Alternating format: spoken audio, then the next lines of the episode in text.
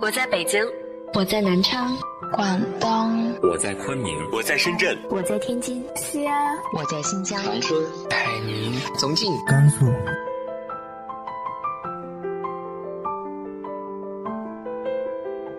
这里是 FM 18084，昨天的你的现在的未来，我是主播背着吉他的蝙蝠女侠。无论你在哪儿，这里都有我的温暖，等你。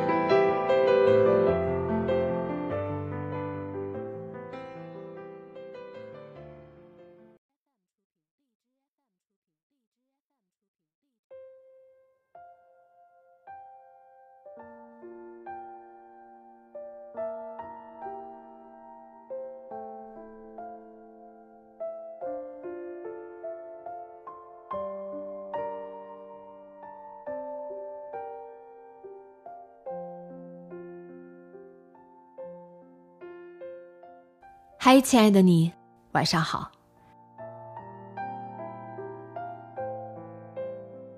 今天继续为大家带来来自于陆河的长篇小说《伤心诊所》。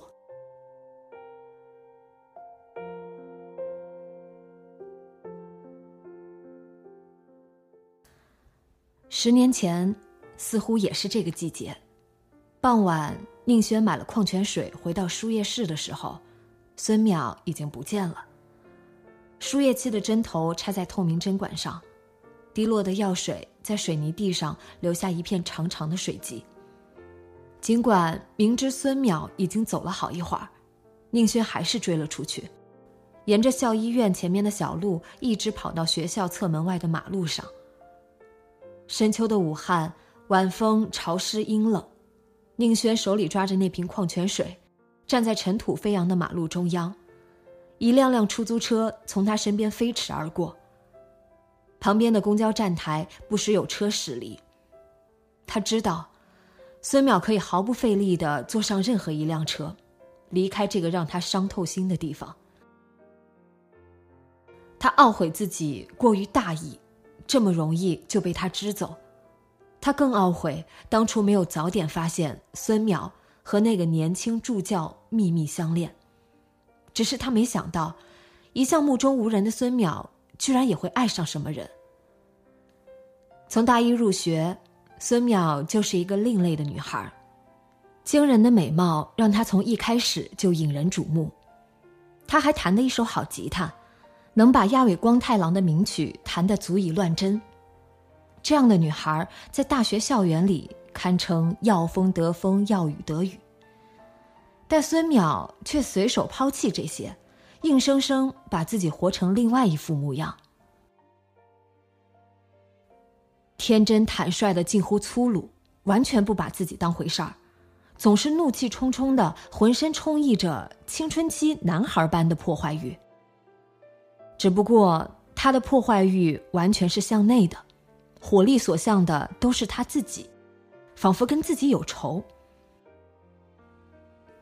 简直比我更坏，你是不了解我这种人，连我这样恶毒的女人也都是他的常用句，还会跟男生一起讲荤笑话，措辞都是男生才敢用的，甚至比男生更大胆，然后居高临下的看着男生们震惊窘迫的样子，那眼神仿佛在说，就你们这样的小孩也敢自称男人。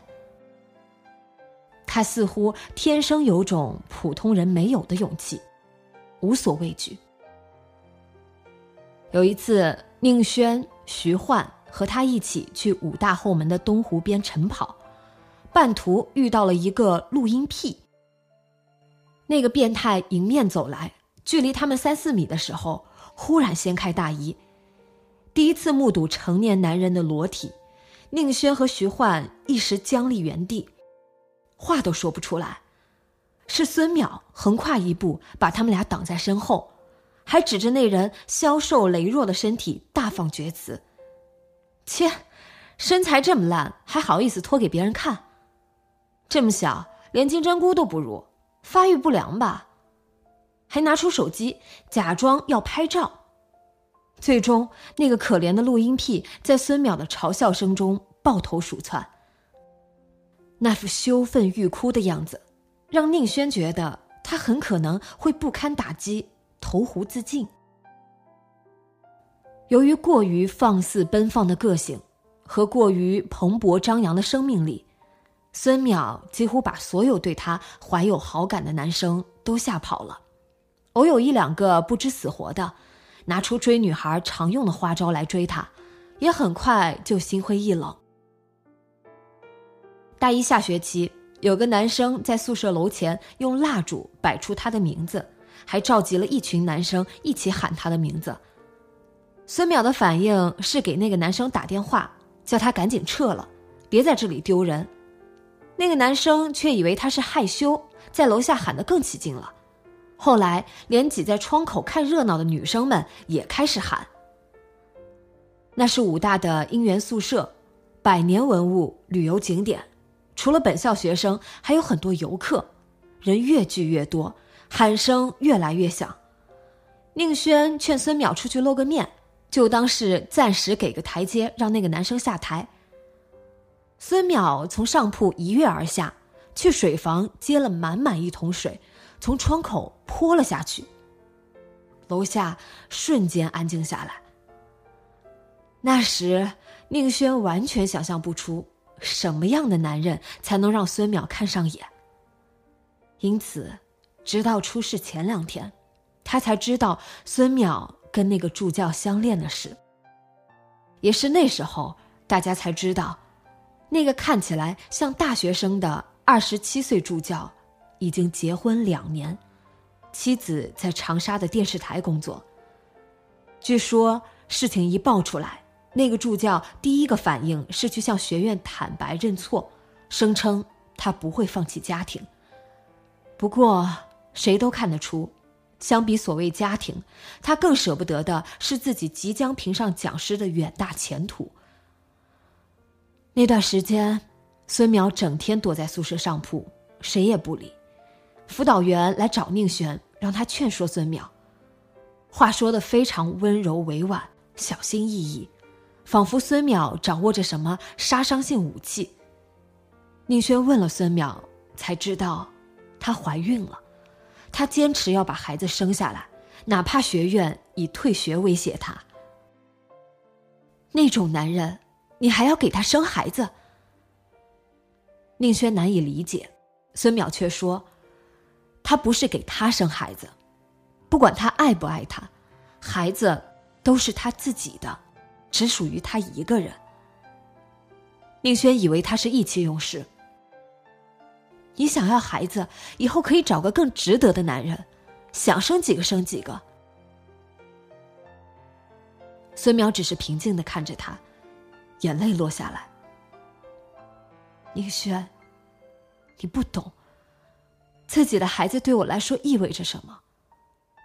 如果生下我的人也这么想，这个世界就不会有我了。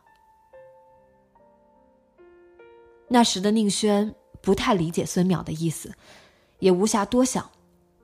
他只知道，他不能眼看着孙淼21岁的青春就这样毁在一个混蛋手里。时间一天天过去，宁轩越来越焦虑。不过还没等他说服孙淼去堕胎，就出事了。深夜，宁轩起来去楼道另一头的公共卫生间，发现孙淼躺在瓷砖地板上，脸色发青，满身是血。他摔倒了，已经一个人在那里躺了2个小时，喊得嗓子都哑了，却没有人听到。因为大出血，孙淼切除了子宫，才勉强捡回一条命。醒来后，直到出院，孙淼始终一言不发。每天下午去校医院输液，宁轩都会陪他一起去。校医院建在珞珈山的山脚，从输液室的窗户可以望见山坡的杂树林。孙淼总是一动不动地看着外面，直到输液袋变瘪。深秋时节，半山的树都落尽了叶子，经常能看见松鼠晃着大尾巴，在光秃秃的枝桠间敏捷跳跃。孙淼目光追随着那些快乐的松鼠，偶尔自言自语，说些莫名其妙的话。宁璇，这是我的报应吗？有时他会问。鬼扯！宁轩怒声喝止，可是除此之外，他不知道自己还能说什么，说一些谎言来安慰他吗？对一个心如死灰的人说那种话，是一件太过残忍的事情。如果这事发生在他身上，那多好；如果没有我，那多好。那天傍晚，孙淼望着窗外喃喃说道。不等宁轩明白过来，他忽然笑了，说：“宁轩，我渴了，能不能给我买瓶水？”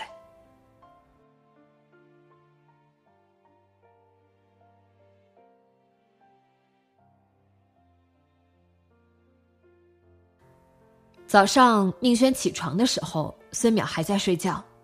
他依旧摊成大字，半个身体悬在沙发外面，没穿袜子的脚也悬空伸着，却以一种不可思议的方式保持平衡，看起来倒是安稳得很，也不知道练过什么神奇的杂技。不过像孙淼这样的人，就算看到他拴根绳子睡觉，宁轩也不会太惊讶。宁轩捡起掉落在地板上的毯子，重新给他盖好，又把他往沙发里推了推。孙淼嘟囔了一声，翻过身，脸朝沙发里面，又睡着了。对面的卧室敞着门，显然徐焕一夜未归，可能又临时加班或者出差了。也没什么事，宁轩决定任由孙淼继续睡，自己出门去。他先给调查公司打电话，取消了追踪孙淼的事，又给钟明珠打了电话，约好中午见面。宁轩隐瞒了自己认识孙淼的事，只说男生已经跟周少明分手，不知所踪。因为没有劝退小三的任务，案子就是普通婚姻咨询，收费也非常低廉。周明珠有些疑惑，但也没说什么。傍晚，宁轩回到家里，打开门，迎面看见一个脸上敷着绿色火山泥的人，盘腿坐在沙发上，身上穿着一件胸前有红色唇印的绿色 T 恤，头上支棱着一只红色塑料卷发器，那模样活像刚刚被雷劈过的蜥蜴怪，或者换了新发型的雷震子。你怎么才回来？这个地方我一刻也待不下去了。那只绿色的妖怪转过脸，说话的时候只有嘴唇微微动了一下，好像那张脸是硬塑料做的。怎么这副模样？宁轩穿过餐厅走过去，忍不住哈哈大笑。我给他去角质。穿着吊带裙的徐焕从对面卧室走出来，一边往刚涂完指甲油的双手吹气。这家伙的脸皮差不多有5公分厚，也不知道多久没洗脸了，简直看不下去。这个变态的洁癖患者还逼我洗澡、剪指甲、修眉毛。孙淼愤恨地说，不过愤恨仅限于声音，敷着面膜的脸上依旧纹丝不动。恨不得把我的鼻毛一根根拔下来洗干净。干得好。宁轩赞赏的点头，徐焕得意的一扬下巴，推了推孙淼伸在沙发上的腿，在旁边坐下，支起膝盖，往脚趾间塞了几团棉花，开始涂指甲油。孙淼伸长脖子瞧了一眼，太疯狂了，你们这些女人，冬天涂脚指甲，谁看呀？徐焕哼了一声，海明威说，看不见的部分才决定最核心的东西。孙淼张着嘴，塑料般的绿脸这回总算成功露出了表情。他朝宁轩转过脸，这家伙现在混什么圈？说话怎么这样？他已经算是时尚圈里少数不那么做作的人了。宁轩笑着说，刚才那句话的直译是，明天他有可能要在什么人面前脱衣服。话音未落，一只靠垫忽地朝他飞来，宁轩敏捷的一侧头，成功躲过。下流，龌龊！徐焕伸直腿，把涂过指甲油的脚搁在茶几上，拿起指甲油开始涂另一只脚。宁轩看见他的左手多了个昨天还没有的绿宝石戒指，就凑了过去。哪来的戒指啊？徐焕一下缩回手，藏到身后去，那副警惕的样子，好像戒指是他从什么地方偷来的。订婚戒指，周易终于向你求婚了。听到宁轩语调兴奋，孙淼也凑过来，什么戒指啊？我看看。说着，一把抓过徐焕的手，瞅了瞅四足相嵌的硕大方形绿宝石。这是什么石头？看着很像磨刀石呢。你滚！徐焕推开他。女人真是太可怕了，眼睛毒，嘴巴更毒，这是祖母绿，祖母绿。到底求婚了没有？宁轩追问。真是够了，我还有没有隐私了？很贵吗？这个磨刀石要多少钱？孙淼不知什么时候点了根细长的烟，朝天花板缓缓吐出烟圈。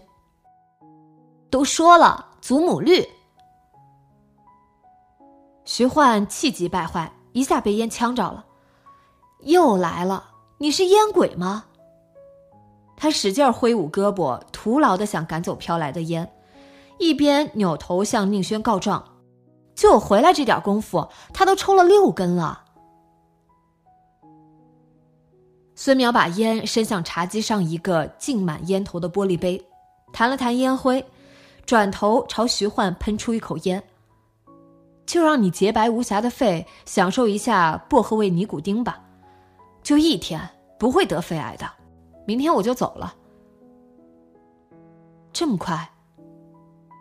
宁轩始料未及，机票都没买呢。现在买呗，我想好了，我要去大理。去大理干嘛？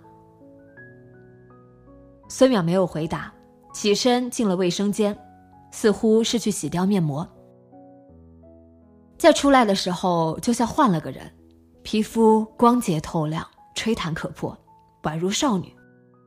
不只是皮肤，整个人都仿佛在发光。徐焕，你那面膜也给我敷一下呗。宁轩喃喃地说。没用。徐焕愣愣地放下指甲油。原来真正的美人跟一般女人根本不是一个档位的。我是不是再怎么努力也没用啊？真让人沮丧。如果说宁轩的相貌只能说是端庄大方，徐焕算是漂亮性感，征服男人所向披靡的美女。孙淼则是那种美得像颗炸弹，连女人也能一并征服的美人，仿佛超越了性别，纯粹作为一个令人惊叹的美丽造物。孙淼懒洋洋地走过来，把自己扔到沙发上，照例摊成大字。行了，你们俩不用自卑，我明天就走了。不过走之前能不能买点好吃的给我践行？我想吃牛肉，吃烤串，还想喝啤酒。我看到楼下有一家海鲜烧烤呢。他开始念叨自己想吃的贝壳和鱼。宁轩和徐焕只当没听到，迅速起身，各自去了厨房和卧室。什么意思嘛你们？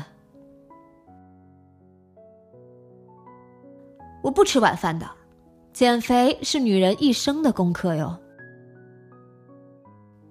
卧室里飘来徐焕唱歌般的声音，接着定轩从厨房的推拉门里探头出来。冰箱里只有红烧牛肉素食面和微波咖喱饭，你要哪个？唉，这地方我一刻也待不下去了。孙淼叫起来，从沙发上蹦下来，套上皮夹克。你要去哪儿？去楼下吃霸王餐，抢劫便利店。最终认输的当然是宁轩，连一向坚持不吃晚饭的徐焕也被孙淼半拉半拽的推出门去。从海鲜烧烤店回来，两人又被孙淼软硬兼施的逼着喝起啤酒。三个人围坐在茶几前，一罐接一罐的喝着啤酒，挨个倒在地板上，也不知道什么时候睡着的。第二天中午，孙淼在照进客厅的阳光中睁开眼睛，一直贴着地板的脸颊有点发麻。他揉了揉脸，翻过身，吃饱喝足，又睡了一个整觉，身体慵懒而舒适，感觉好极了。静谧的客厅里弥漫着初冬阳光温暖洁净的气息。原来安稳的生活是这样的。孙淼惬意地伸展四肢，空气被轻轻波动，似乎有什么东西在响。他半躺着四下张望了一下，发现沙发上有个手机在震动，也不知道是谁的。他扭过头，只见宁轩和徐焕分别趴在茶几两侧的地板上，睡得很沉，两人脸色都有些苍白，可能是昨晚喝多了，看起来一时半会儿不会醒。你好。孙淼把手机放到耳边，刚开口就被电话那头的声音震住了，是找宁轩的。对方也不管他是不是宁轩，自顾自滔滔不绝地说下去。孙淼本想打断他，叫醒宁轩，但听明白他说什么，一下屏住呼吸。能找到地方吗？最后对方问。能。孙淼不知不觉把自己当成宁轩，严肃地回答。半个小时能到吗？20分钟就行。挂断电话，孙淼一下跳起来，猛推一下旁边熟睡的宁轩。快起床！他大吼一声，一边迅速穿上皮夹克。宁轩费力地在地板上支起身，揉了揉额头，茫然看着孙淼。怎么了？警察找你，得马上去。警察？什么事？孙淼抓起沙发上的毛呢外套，扔给宁轩。有人要跳楼。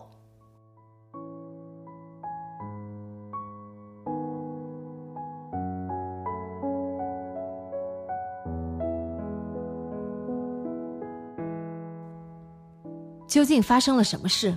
下周三继续说给你听。今天的节目就到这里，今晚做个好梦，晚安。